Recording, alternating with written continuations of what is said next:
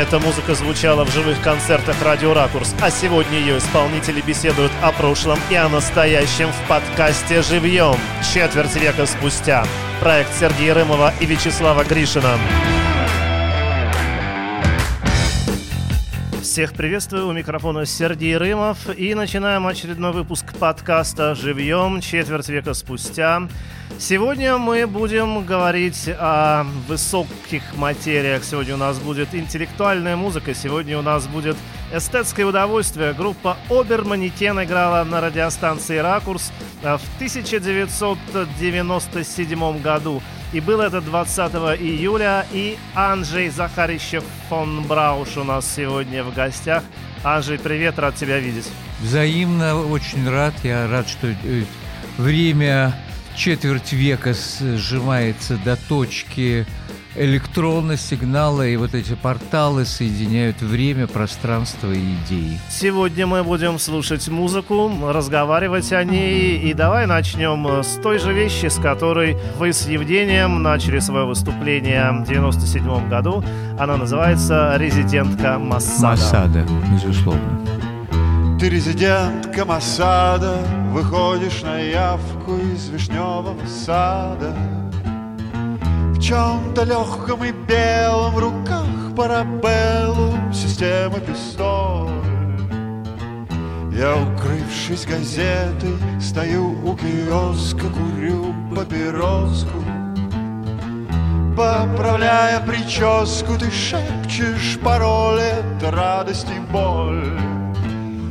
Ты резидентка Моссада,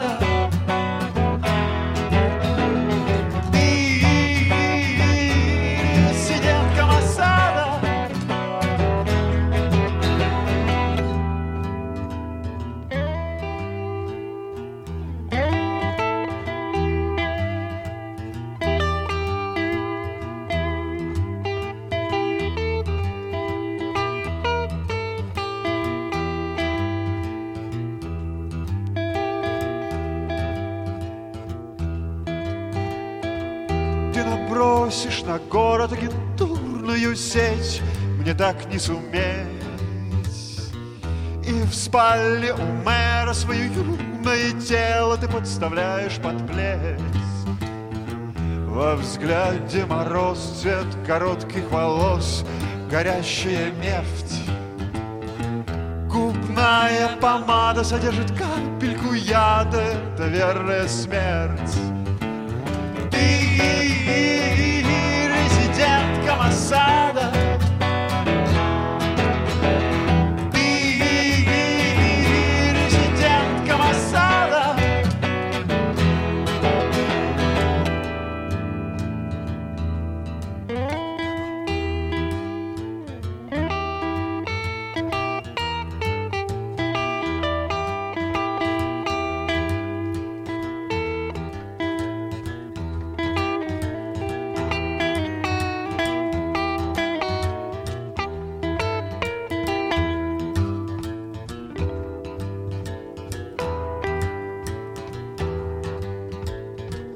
Передав микропленку, ты станешь девчонкой из Мерседес-Бенц.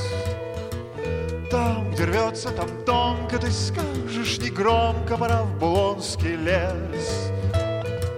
Ночь пройдет, как в кино, после танцев вино и хороший секс. Но заданию конец и холодный свинец офицеру СС. Резидентка Моссада, ты резидентка Моссада, ты резидентка Моссада, о да, да, бэйби.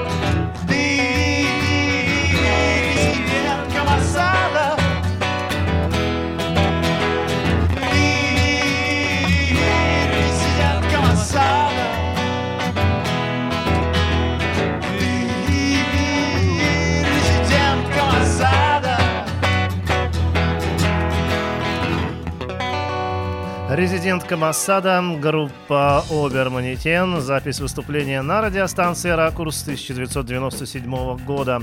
Анжи, я, насколько помню, в тот момент у вас длилась еще с Евгением американская карьера. Вы приехали в Москву, уехали обратно. Вот вспомни, что это было за время? Ну, шикарное время. Это был конец эпохи огромной, не только рок-н-ролла. Это заканчивалось столетие.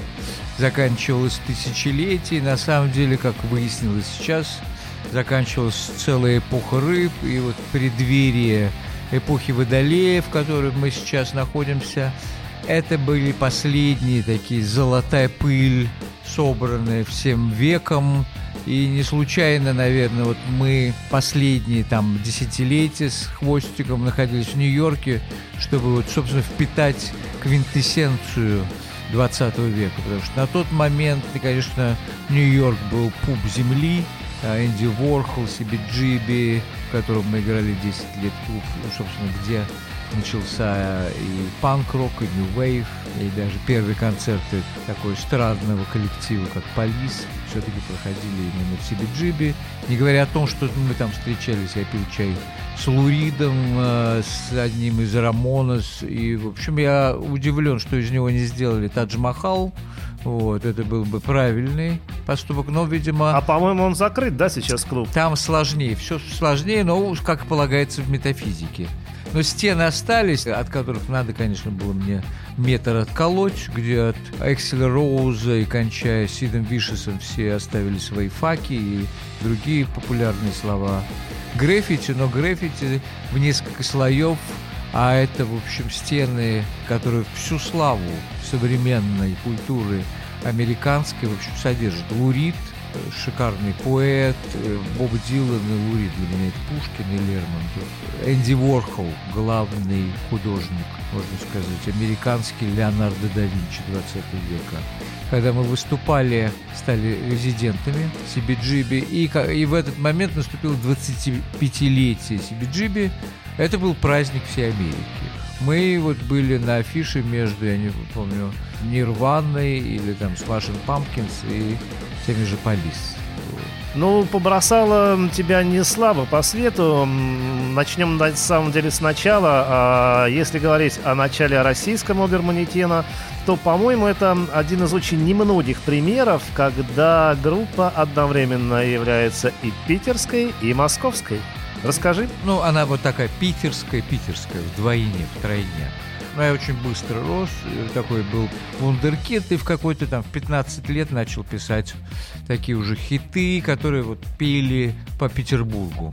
И дружил с Геной Зайцевым. Гена Зайцев один из главных функционеров был, еще предыдущего, как бы еще хиппи, ввел пиплбуки, у него была самая большая коллекция музыки. Его старший брат делал уже бит-клуб, который разогнали, и вот в данном случае Гена Зайцев сделал рок-клуб. Он при мне ходил в КГБ, прятал, у него огромные волосы были хайер, и ему дали возможность открыть этот рок-клуб на Рубинштейна 13, прямо напротив дома. И вот Гена Зайцев при мне делает рок-клуб, но сказал, что за каждым музыкантом будет куратор.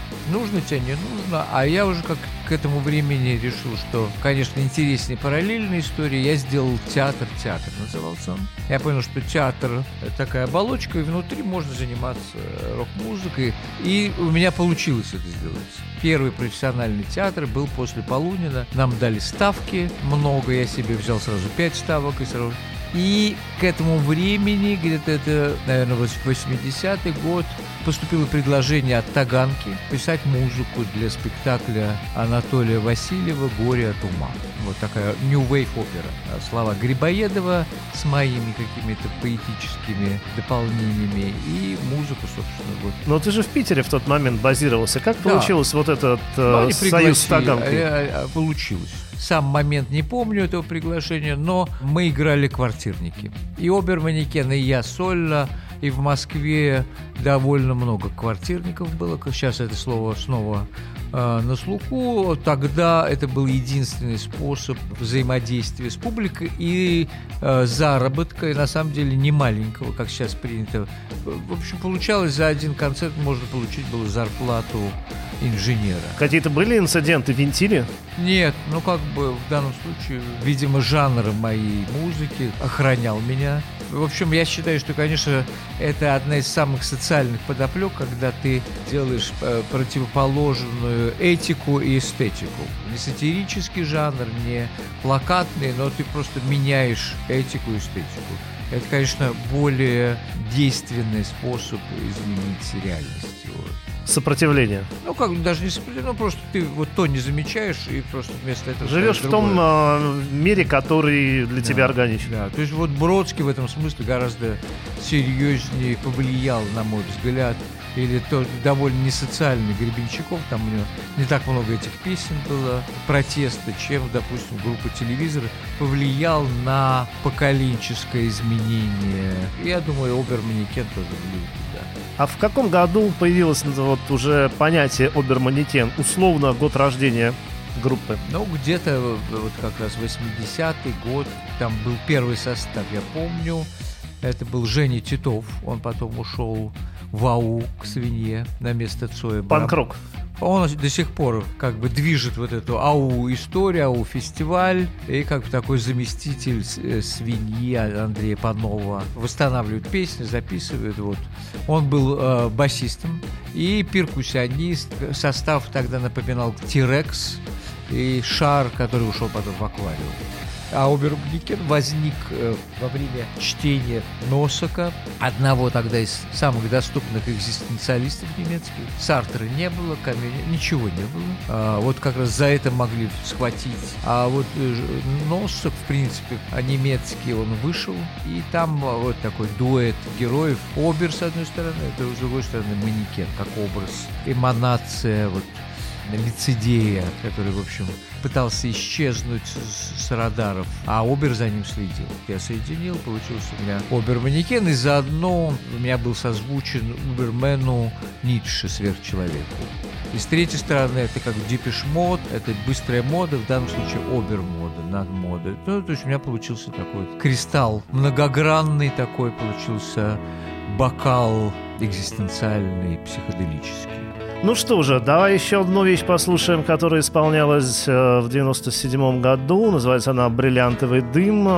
Тоже очень красивая вещь такая, мне кажется, экзистенциальная тоже. Абсолютно. Она мало того, что она сейчас как раз записана вот это время и войдет в новый альбом «Византийский астронавт». Слушаем «Бриллиантовый дым». Бриллиантовый дым моих астральных сигар поднимается вверх, разрушая озоновый слой. Закрой глаза, ты увидишь пожар, горящий внутри, и ты станешь сверхновой звездой. Оркестр пожарных поет про меня, оркестр пожарных поет про меня, оркестр пожарных поет про меня.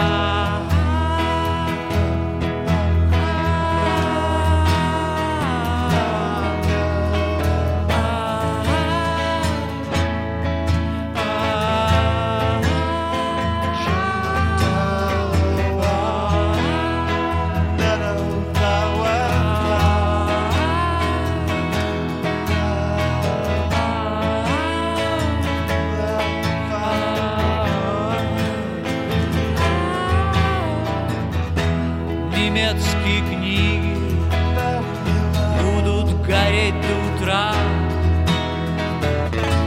Немецкие книги освещают дорогу из Ниццы. И древние птицы смотрят на нас. Древние птицы с глазами Фридриха Ницше. Оркестр пожарных поет про меня, оркестр пожарных поет про меня, оркестр пожарных поет про меня.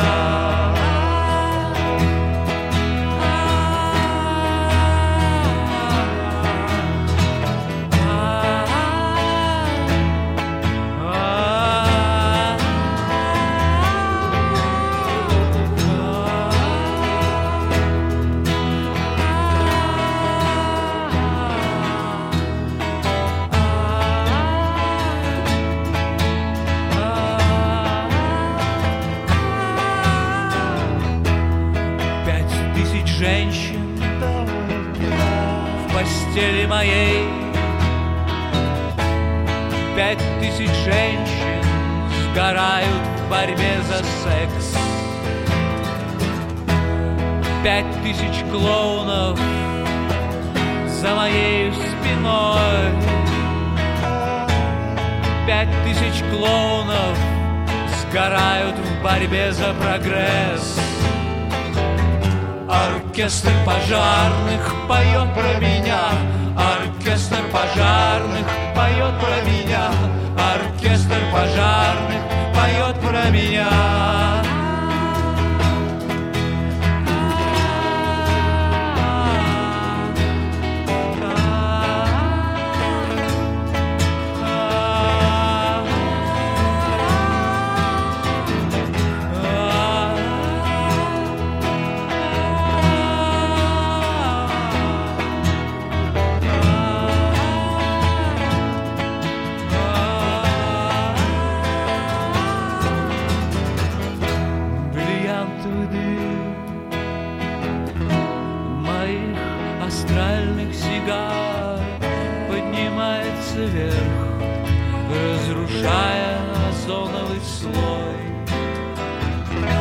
Закрой глаза,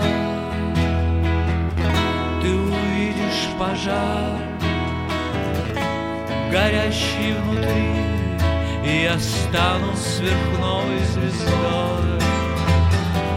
Оркестр пожарных поет про меня, оркестр пожарных поет про меня, оркестр пожарных поет про меня.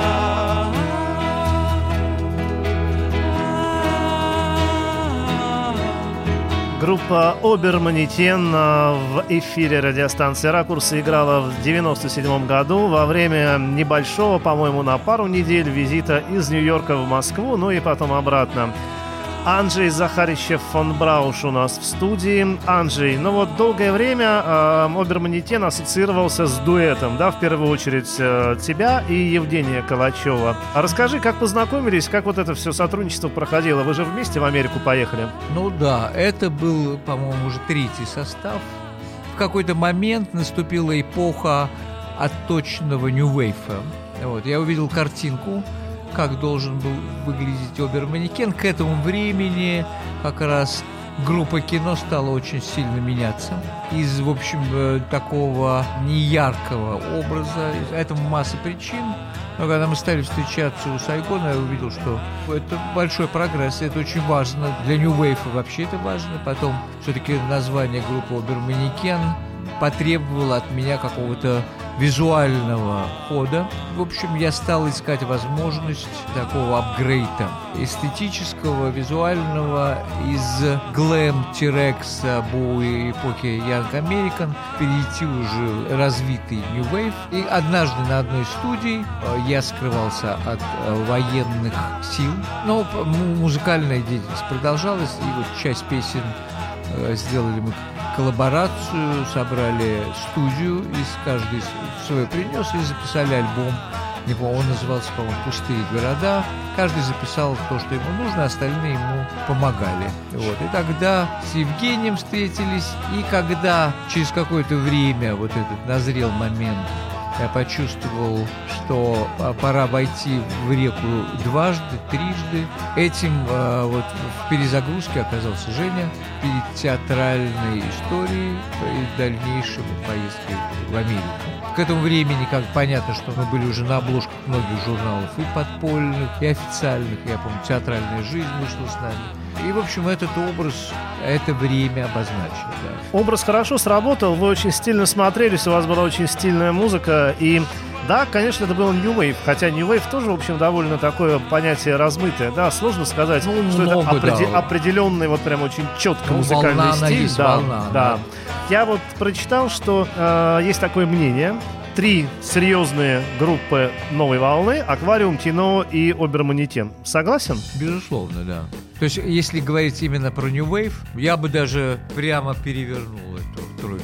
«Оберманекен», «Кино» и «Аквариум». Да, потому что, ну, как бы «Аквариум» все-таки она такая пост-хиппи, и, конечно, у них большие там в нью-вейве достижения, но сама этика во многом выходила вот из предыдущей декады, но тот нью-вейв, который любил я и который, собственно, сверкал нетленным алмазом, ему нужна была новая кровь, новая вода, новые звезды.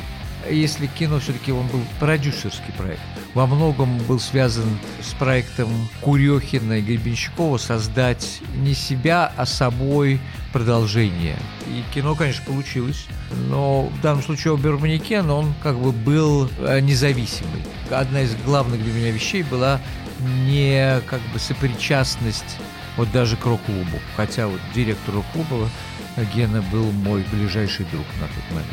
А «Прикосновение нервного меха» в 1987 году, это уже с Евгением, да, писали? Да. Попал этот альбом в 100 лучших магнитоальбомов русского рока по версии Саши Кушнира. Наверное, ты, естественно, это знаешь. И, да. Другой альбом, который в Америке был записан 5:30 утра, он попал в 50 лучших русских альбомов журнала «Ом». Да. Вот такие два очень разных рейтинга. Какой из этих рейтингов тебе вот лично интереснее? На самом деле мне оба интересны. Я считаю, что как раз вот такая многогранность очень важна.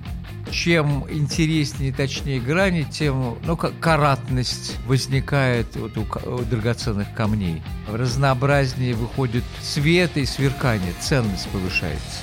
Мой один из учителей, Дэвид Боуи, как раз обладал этой способностью удивительной многогранности. Всякая его грань может продолжаться, но он переходил в новую, и вот мы видим этот Crazy Diamond уже никогда не погаснет. А скажи, «Оберманекен» — это русский рок? Международный, даже межгалактический, я сказал бы, да. То есть, разумеется, его границы размыты, как только появилась возможность, он стал американским роком. А как, кстати, вот эта возможность получилась? Это же прецедентов-то больше не было. Но это как раз часть вот этой многогранности, то есть в данном случае театральная история. Когда мы сделали театр, и вот одним из визави стал Борис Юхананов, режиссер Борис Юхананов, который сейчас главный режиссер электротеатра «Станиславский», а тогда был он у Анатолия Васильева, он был ассистентом в шикарном спектакле. Вот спектакль назывался «Сырцо», самый изысканный. И до сих пор, наверное... Это тоже «Таганка», да? Это «Таганка», да, на малой сцене. Он почти секретно делался. Боря был ассистентом, а мы делали другой проект параллельно, «Горе от ума». Два проекта, мы встречались. И когда возникла идея театра, нужно было режиссера с таким, с будущим, с футуристическим менталитетом. И мы правильно угадали, судя по тому, как электротеатр «Станиславский» сейчас собирает и «Золотые маски», и то, что он делает, безусловно, театр будущего. Вот. Мы с Борей соединились, получили вот этот особняк инженера Чаева, как бы анти-рок-клуб. К нам приходили Боря Гребенщиков с Титовым с подарками от Джана Стингрей. Мы там первый раз услышали песни из, собственно, «Радио Африки». Там не было за нами взгляда вот этого... Свыше. Вот этого серого взгляда. Боря Юхананов. Вместе с ним мы сделали спектакль «Уловки мимикрии», где участвовал весь андеграунд. Хотя уже шло дело, наверное, к перестройке, но, в общем, это было... настолько против шерсти, что после показа нас запретили просто в Петербурге. Но к этому моменту часть этого нашей деятельности мы сняли как фильм. Один из первых видеофильмов. Боря Юхананов был оператором и режиссером, и он стал как бы таким одним из первых фильмов параллельного кино. И его, собственно, посмотрел Василий. И когда ему дали театр свой, вот мы туда вылетели, как пробка из бутылки, а в театре мы сделали первый рок-спектакль «Наблюдатель». И это уже в Москве было? Это уже Москва, да. Альбом «Прикосновение нервного меха» начал писаться здесь уже. В театре «Современник» у нас много театрального было. частично в театре Васильева, ну и там еще и в Останкино. Мы сделали театр как бы такой внутри театра Васильева. Спектакль назывался «Наблюдатель», и там речь шла как бы о распаде рок-группы «Солнечная система», которая представляла весь русский рок. И наша одна из задач была как бы собрать, что, на наш взгляд, казалось, должна была исполнять эта искусственная группа актерская и, собственно, учить актеров играть. А в конце заканчивался спектакль концертом «Оберманекен». Премьера была в Западном Берлине. А во время, когда шел репетиции, к Васильеву приезжали главные на тот момент режиссеры мира.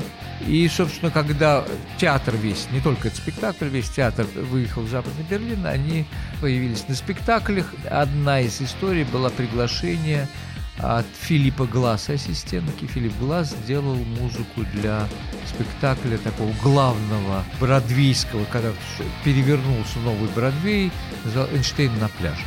И, собственно, вот мы получили предложение поучаствовать в написании музыки для кино, вылетели в Нью-Йорк. То есть театр стал таким трамплином туда уже, но не просто так приехать.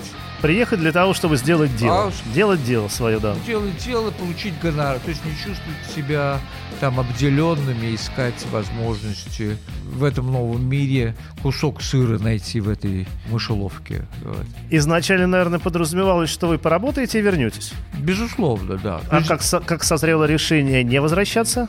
Но тогда, на самом деле, начался обстрел Белого дома. В новостях все это выглядело жутко. Ну и, на самом деле, очень понравился Нью-Йорк.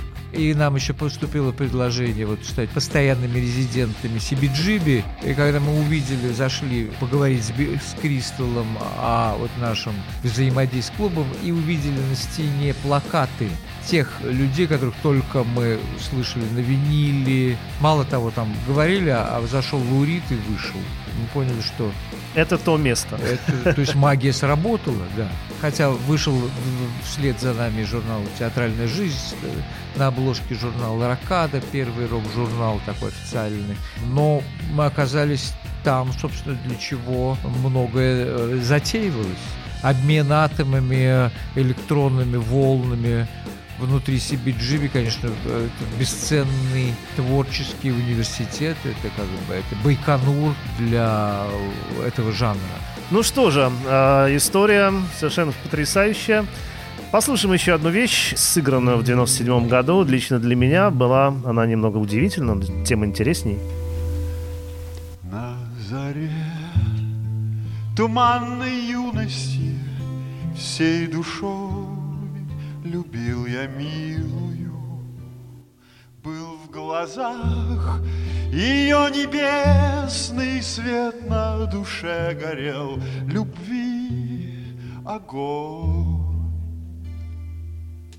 Что пред ней ты, утро майское, и дубрава, мать зеленая, степь, трава, парча шелковая, заря, вечер, ночь, волшебница.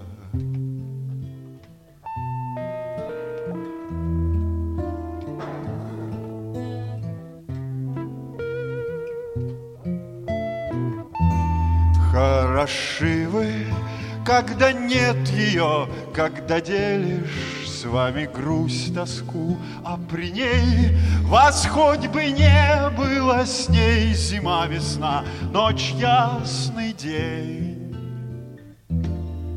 Вспоминаю, как в последний раз я сказал ей: прости, милая, так знать Бог велел, расстанемся, но когда-нибудь увидимся.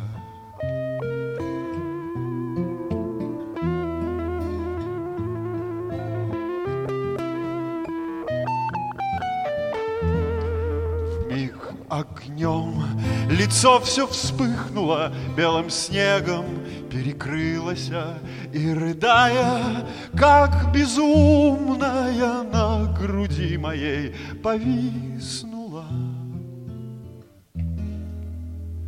Не ходи Постой, дай время мне задушить боль, печаль выплакать на тебя, на ясно сокола.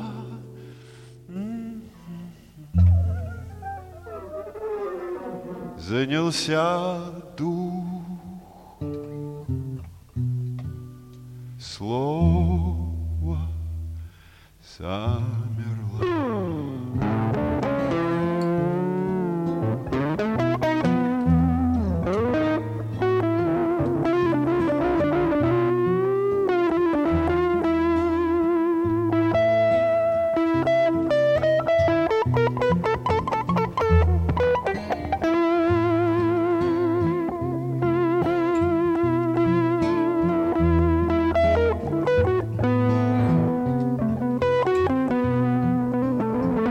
Группа «Оберманекен», Анжей Захарищев фон Брауш у нас в студии. Вот эта композиция была представлена на концерте радиостанции «Ракурс» как «Транс-романс». Анжей, почему так хитро было названо?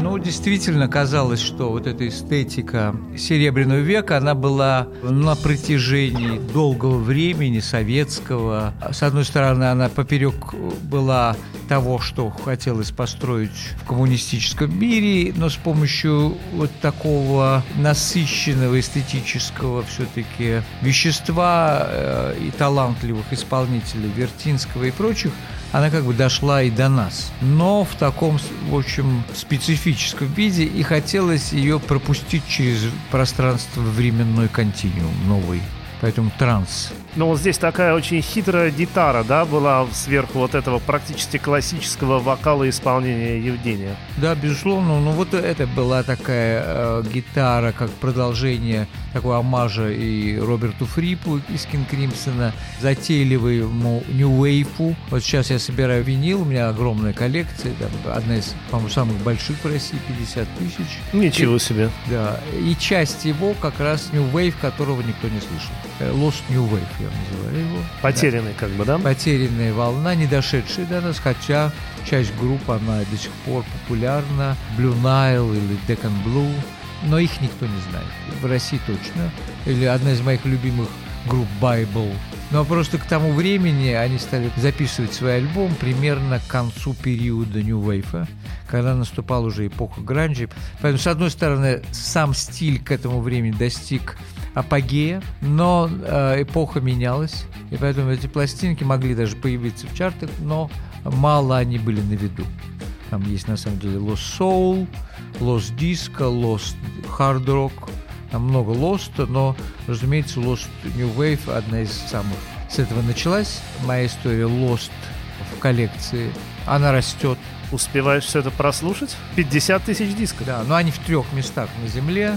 Часть в Нью-Йорке, часть в Европе, часть здесь. Сегодня у меня был один из Lost, как раз Соула, замечательный автор. Недавно его нашел, и потом он стал вице-президентом Колумбии, но и до этого очень поспособствовал музыкальному прогрессу. Американская история длилась, но сейчас ты все-таки в России в основном. Почему решил вернуться? Ну, на самом деле, я по-прежнему живу в нескольких точках планеты. Ну, как бы в Москве, по понятным причинам. Во-первых, Европа. Закрыта нам. Да, ну, и там мало чего происходит. У Нью-Йорка случилась, ну, в общем, депрессия после такого, как башни упали. И, ну, потихоньку он заново во что-то превращается, но это уже не пуп земли. То есть там вот эти энергетические линии распались. Так бывает, ничего страшного. В свое время это Париж тоже был пупом земли, но вот как бы потом... Но перестал. Да. Сейчас как бы вот эти волны, эти линии ищут новое место. Я пожил в Китае, в Гонконге. Я думал, там все.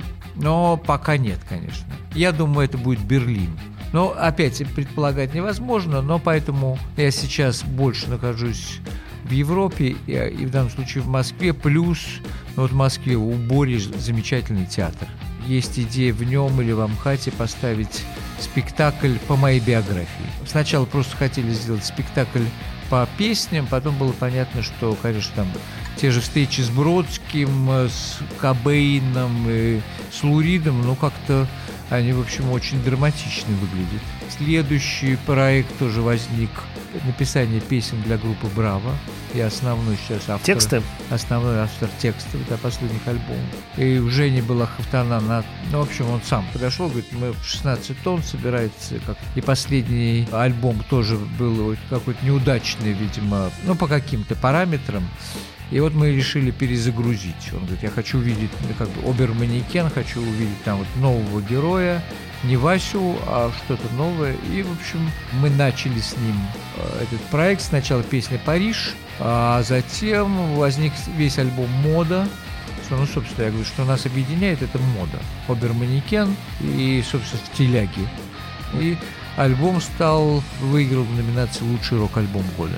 Во-первых, сразу после поменялась публика от 25 до 30. Более молодая. Вообще молодая. И следующий альбом мы сделали, тоже он там называется «Навсегда». Вот сейчас недавно Женя прислал для нового альбома следующую песню, и вот начинаем новый альбом. Так что это вполне... То есть это требует все-таки нахождения. Я люблю выехать куда-нибудь там на побережье, там же как по Бродскому выпало. В провинцию моря. Да, вот в провинцию моря у меня шикарные части коллекции винильные, там огромная библиотека, но в то же время необходимо для такой алхимии находиться и в Москве. Я бы хотел поговорить еще об альбомах Оберманекена, более свежих. Я правильно понимаю, что был довольно длинный период между «Магнетизмом», который в Америке записывался, и альбомом «Серпантин Венеция», который, он, кстати, где писался? Тоже в Америке? Он писался вот на всех континентах, где я был. То есть часть в студии Сюзан Веги записалась в Нью-Йорке. Ну, потому что реально лучше, наверное, для голоса. И... Там же, где и «Магнетизм», да, был? Да. Вот, ну, наш такой... Вторая штаб-квартира в Нью-Йорке, часть в Европе, и частично в Москве. И сейчас это позволяет... Технология, часть присылалась мне в WAV-формате и потом переносилась на пленку. То есть сейчас по-другому пишут альбомы. В общем, в этом смысле он писался довольно... кропотливо, долго, но мы никогда не спешили. Я понял, что нулевые, они нулевые, и не обязательно в них существовать на тот момент. А почему на виниле было принято решение выпускать только на виниле? Ну, как раз мне казалось, и я уверен в этом, что нужно было дистанироваться от процесса взаимодействия вот с этим временем и пространством нулевых и даже, в общем, десятых. Они настолько... профанировали все. Вот контекст профанский был для меня. Не хотелось в нем участвовать. И винил на тот момент был самым идеальным. Сейчас винил в моде, он есть. А тогда винил могли послушать только специалисты, только любители. И в этом был сакральный момент. Важно было вот именно серебряный век, который мы чуть-чуть затронули, башни и слоновой кости. Вот когда происходит вульгаризация, культуре нужно охранять себя. Ради чистоты искусства, можно и так, да, сказать? Чистоты искусства, духа, совести, культуры. Вот все эти слова. Но хотя альбом вышел только на виниле, в нашем подкасте прозвучит его фрагмент. Альбом «Серпантин Венеция», 2014 год, группа «Оберманекен». Когда ты прячешься в волшебном серпантине, слезы падают в твой ледяной мартини, как гондольеры с берегов Венеции. Я слышу эхо в инопланетном сердце. Ты этим летом так сентиментально, и это лето спиритических сеансов, и это лето станет нашей тайной, и я спою тебе жестокие романсы.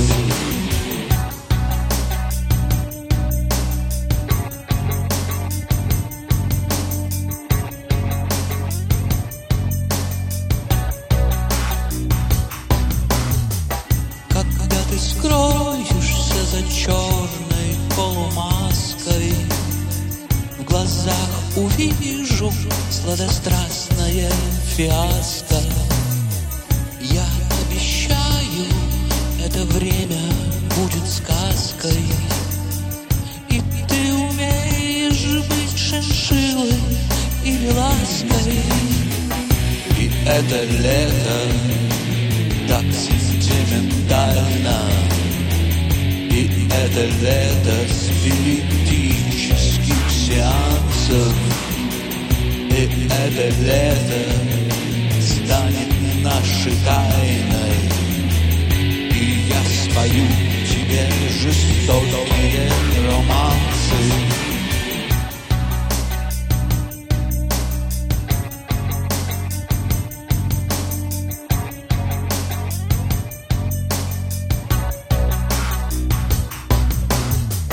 И ты прекрасна в этом мезальянсе, какой бывает только женщина без тени, сомнения и наши шансы. И это время, время искушения. И это лето так сентиментально, и это лето спиритических сеансов, и это лето станет нашей тайной. И я спою тебе жестокие романсы. Итак, это был фрагмент альбома «Серпантин Венеция», 2014 год, группа «Оберманекен», альбом, который выходил на виниле и в цифровом виде распространялся только подписчикам журнала о хай-фай аппаратуре, журнал «Стерео-Видео». Анжей, коллабораций у тебя очень большое количество. Даже если просто посмотреть твою ленту в Фейсбуке, ты каждую неделю появляешься на концертах с разными людьми. То на юбилее группы Crossroads, да, с Сергеем Вороновым, то на одной сцене, на минуточку, с Ларисой Долиной. Как такой широкий спектр получается? Ведь Воронов и Долина, да, оба музыканты от бога, но они в разных полюсах все-таки. А ты, получается, их связываешь. Ну, поэтому в названии уже волшебная соль этих приключений заложена. Оберманекен. Мы над модой, мы над тенденцией, мы как бы магнум опус. Очень важно собрать разные грани. И, допустим, вот современная часть коллаборации связана с клубом Imagine, бывший кризис жанра, и один из его владельцев, Нэш, у него была замечательная группа Blast. Когда они начинают петь «Битлз» или что-то вокруг, они поют лучше, чем «Битлз». Потому что грузины поют вместе, это спение происходит удивительным образом. И когда выбирали на гастроли разогревающую группу «Франц Фердинанд», «Блёр», «Галахеры», «Оазис», их открывала группа «Бласт» Нэша. Сейчас как бы он в следующей инкарнации, называется «Нэш Альберт Бэнд». Как брит-поп-группа он пел по-английски. Но после вот такого, в общем, на самом деле, сногсшибательного успеха группы «Браво», лучший альбом года, понятно, что хочется сделать лучший альбом года 2. И мы начали вот несколько песен. У нас уже созрело шоссе энтузиастов. Писали на студии Ильи Мазаева. Воронов прислал гитару. Там еще много сюрпризов в этой песне. И она продолжает историю вот таких роуд-песен Боба Дилана. И называется она «Шоссе энтузиастов», потому что вот когда по Николаямску, где я живу, идешь дальше, ты попадаешь туда, где еще ни разу не был. Это песня на шоссе, где я ни разу не был. Это я так представляю, что там происходит. И там вот фантастическая история. Вдруг оказалось, что она очень заиграла. Это, по-моему, песня первая была. Потом мы сделали с Нэшем и с Катей Волковой. Это бывшая жена Лимонова, очень хорошая актриса, певица и очень, на мой взгляд, одна из самых красивых женщин России сейчас. Сделали песню, которую мне хотелось, чтобы вот Брайан Ферри не только пульсировал в «Оберманекен», но еще как бы где-то рядом. Вот это такая Брайан Ферривская история, легкий привкус соли. И последняя песня, которая, в общем, сейчас на мастеринг уехала к Филиппетти. Такой у него 7 Грамми, он от Юту до Бу и всех мастерил. Называется она «Как будто Марс» и, собственно, посвящена Боуи. высадки на Марс «Маска», этому маскараду, который сейчас происходит. Она писалась, когда Москва была тем летом пустая, как Марс. Вот все вместе получилось, как будто Марс. А вот та вещь, которую мы сейчас послушаем, да, с трибьюта центру, стюардесса летних линий. Шумов тоже ведь такой интересный очень персонаж. Тоже был в Америке, тоже вернулся. У него совершенно как бы свое видение и музыки, и культуры. Но, может быть, не так много сейчас людей вообще помнит, что была группа «Центр», да, из массового слушателя. Но музыканты, с которыми я разговариваю в этих подкастах, через одного говорят о том, как повлиял Василий Шумов на их творчество. Вот как на тебя Василий повлиял? Вы же, наверное, знакомы были в 80-х? Ну, это вообще была одна... По идее, это такой был большой оркестр, который пел разными голосами, и пересекалось очень много. У нас, допустим, играл Игорь Линь на всех альбомах. Это такой московский Курюхин. Он играл в «Оберманекен», в группе «Центр» участвовал, в «Николай Коперник», и одновременно у Лаймы Вайкуля и у Кузьмина. И поэтому «Оберманекен» звучал иногда очень хорошо, потому что мы на ночь имели синтезатор Лаймы Вайкуля. Да. Утром он должен был вернуть. И, разумеется, обменивалась информацией очень быстро. Еще был на горизонте замечательный Синицын. ВВС у него песня вошла, Саша Синицын вошла в «Ассу». А так в этом же примерно был в ансамбле, в общем. И с Васей мы пересекались и до сих пор встречаемся. И как бы он дарит мне новые альбомы, которые у него выходят. Но он сейчас очень социальный стал. Его, да. Прямо он, да. Его как бы, может быть, это немножко отход от того, что было, от общих тем, к таким ежедневным темам, газетным. Но надо сказать, что, конечно, близок. Сейчас, допустим, кроме музыки, он занимается еще изобразительным искусством. Но мне как раз близок тот период, когда там был, его курировал Евгений Головин. Вот тот центр во многом был связан с тем, что существовал теневой такой магистр, один из лучших метафизиков, мистиков российских, московских, Евгений Головин. Но кроме этого он был поэтом, и во многих песнях он участвовал или полностью, или частично, и не только группы «Центр». Песню на его стихи и «Браво» спела, и «Скляр». Ну, то есть он... «Ва-банк» целый альбом был на стихи Головина. Да, и вот одновременно с тем «Стюардесса летних линий», она как раз с головинским участием. Слушаем «Стюардесса летних линий», «Оберманекен», трибьют Василию Шумову и группе «Центр». Рид не интересует возраст, рид не интересует внешность. Рок-н-ролл раскаляет воздух, рок-н-ролл девственно нежен. Только юность майских молний разобьет бельмо зимы, оживит унылый полдень ритмом яростным простым. Стюардесса летних линий покидает самолет над Европой, над Бразилией, над луной она поет. Рок-рок, рок-рок, рок-рок, рок-рок.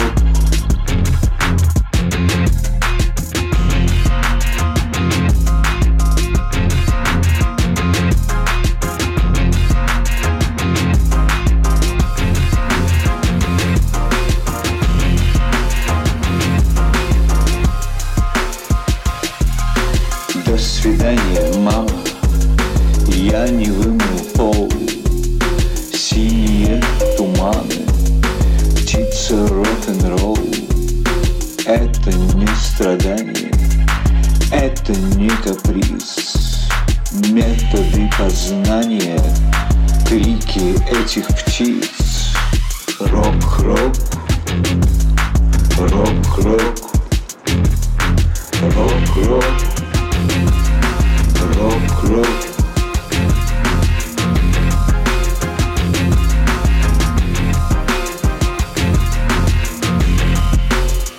Барабаны на бульварах бронзы, электрогитары в галереях весны. Мальчики элегантно подстрижены, девушки с легкостью влюблены. Рок-н-ролл детонатор Ди, рок-н-ролл разрывает сон. Шампанское в лилию, шампанского в лилию. В морях дисгармонии маяк унисон. Стюардессы летних линий покидают самолет. Над Европой, над Бразилией, над луной она поет. Рок-рок, рок-рок, рок-рок, рок-рок. Трибьют Василию Шумову, стюардесса летних линий, группа Оберманекен. Анжей, скажи, это вот совсем тоже свежая, да, запись? Ну, вот прямо, да, еще роса не обсохла на ресницах этой песни. А раньше бы сказали, пленка дымится, но цифры не дымятся. Цифры тоже дымится, из нее исходит фиолетовое излучение. У цифры гораздо даже больше, чем у пленки. Но она вообще почти бог. Но надо сказать, что не только дымится эта цифра, и дымится одновременно делался трибьют Головину. И там, мне кажется, тоже удачная песня, называется «Испанские корсары». И как бы продолжает тему вот эта головинская, вот эта интеллектуальная, метафизическая, эстетическая часть современной музыки по массе причин, она почти растворилась, ее почти нет. Восстановление, эстаблиширование вот этого момента, мне кажется, очень важно. Я, в общем, берусь за трибьюты там, где начинает мерцать вот эти странные сияния. Ты уже упомянул, я как раз хотел спросить о византийском астронавте. Снова не торопишься с альбомом? Нет спешки? Я считаю, что мы вообще в начале стоим. Тысячелетия, столетия времени. Если надо было в конце века поторопиться, если альбомы выходили каждый год, то сейчас есть время. Иногда сама история, само развитие событий делает это неторопление еще более таким очевидным. В принципе, он был записан и должен был выйти, условно, вот в пандемическое время, лето. Да. Не осень, не весна. Вот я люблю лето. У лета больше пространства.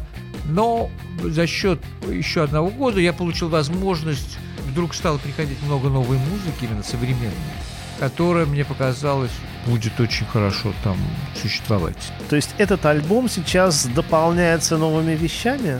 Те же песни, но вдруг я увидел, что здесь может возникнуть вот это, которое уже принадлежит 21 веку и вообще вот не имеет отношения к предыдущему миру. Там было повторение или такая нивелировка того, что хотелось досказать, доделать, а тут возникает вообще новость. Свежее пространство, свежее время. Когда теперь есть конкретные планы, там, например, следующее, ближайшее лето или следующее, или теперь уже все идет вот в той волне, в которой должно идти, и спешки нет настолько, что просто это должно в какой-то момент случиться, и все? Нет, спешки нет, конечно, но все настолько готово, что я думаю, к началу лета или летом византийский астронавт появится, да. Ну что же, будем ждать. Тем более я как бы уже перехожу в цифру. Византийский астронавт выйдет уже во всех разновидностях. Будет винил. Мне в последнее время очень нравятся кассеты компактные. Ух ты! И у них появился слушатель, особенно вот молодые ребята. Их заново чинят, заново новые магнитофоны. Даже сейчас снова магнитофоны для машин. То есть ты в аналоговом звуке. Потом то, что называлось в России бобина, а так называется это рил-ту-рил. И многие мои такие знакомые уже группа, допустим, новые композиторы, она выпускает альбомы и на рил-ту-рил. Но это самый близкий формат, потому что с пленки минуем пресс, минуем это. домашний. Вот на этой ленте, Анджей, тот концерт, который мы сейчас слушаем, это тебе. О, Турил пришел. Я абсолютно, не зря. Абсолютно. Вот как работает магия. Снова вот этот аналог очень дорого стоит. Это одна из самых аудиофильских сейчас историй. То есть вот иметь не винил, а собирать рил-ту-рил. И все группы, вот сейчас кино, когда выпускается, в том числе и на бобине. И следующий будет как бы винил, кассета, рил-ту-рил, ну и как вот цифровая история. И обязательно CD. То есть очень важна артефактность искусства. Когда искусство отделено от артефакта, тогда оно растворяется, оно бесконечно. Очень важны рамки. Что такое музей? Это рамки, это артефакт. Когда это нарушается, это становится частью бесконечности. И мы не можем в этой реальности контактировать с этим. Анжей, контактировать с тобой сегодня было огромным наслаждением. Спасибо за этот разговор. Было здорово слушать твою музыку. И надеемся на музыку новую. Спасибо. Спасибо, огромное спасибо. Еще раз спасибо, потому что в этом есть слове и «спаси», и «ибо». А «ибо» – начало почти всех восточных волшебников. Дачные велосипедисты. Мы заканчиваем этой вещью, которая исполнялась в 1997 году Оберманекеном на радиостанции «Ракурс», наш сегодняшний подкаст. Кстати, мы когда заходили сейчас, и я говорил с директором Найка Борзова. Найк Борзов только что сделал кавер на нее, и летом появится эта песня в исполнении Найка Борзова и, возможно, видеоклип. Все идет по кругу. Колесо сансары проворачивается снова и снова. Оберманекен, спасибо за сегодняшний разговор. Удачные велосипедистки, прозрачные спицы в колесах, едут на дальние пляжи, воздушные, как поцелуй, воздушные, как поцелуй. Пионеры уходят в подполье на время летних каникул.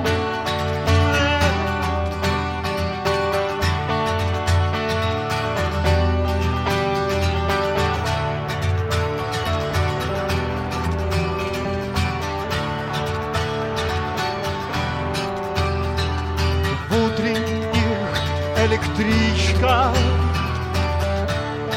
смотрят порн-журналы, говорят о мальчишках, воздушные, как поцелуй, воздушные, как поцелуй. Пионеры уходят в подполье на время летних каникул.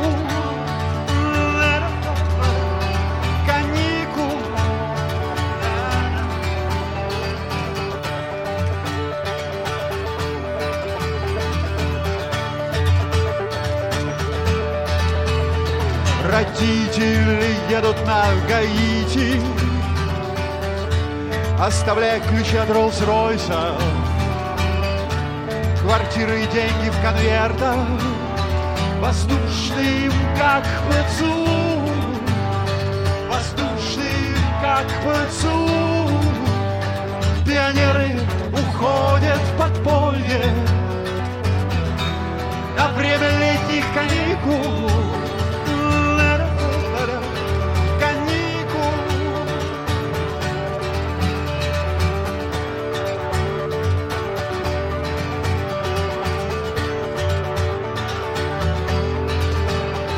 Танцуют на вечеринках, соблазняют столичных денди, пьют черри бренди, воздушные, как поцелуй, воздушные, как поцелуй. Пионеры уходят в подполье на время летних каникул.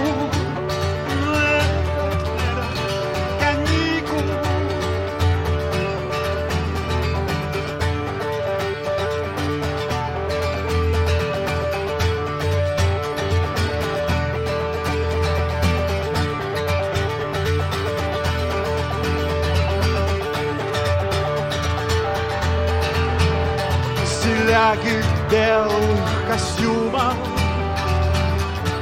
опыляют себя цветами, шепчут на ухо слова воздушным, как поцелуй, воздушным, как поцелуй. Пионеры уходят в подполье на время летних каникул.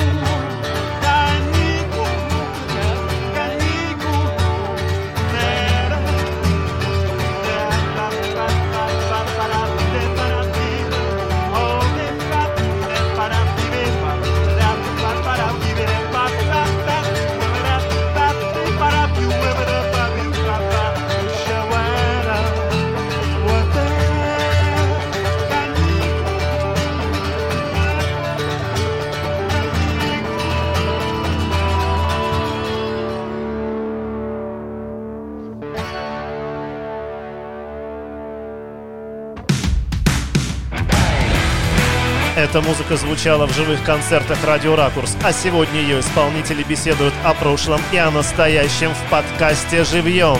Четверть века спустя». Проект Сергея Рымова и Вячеслава Гришина.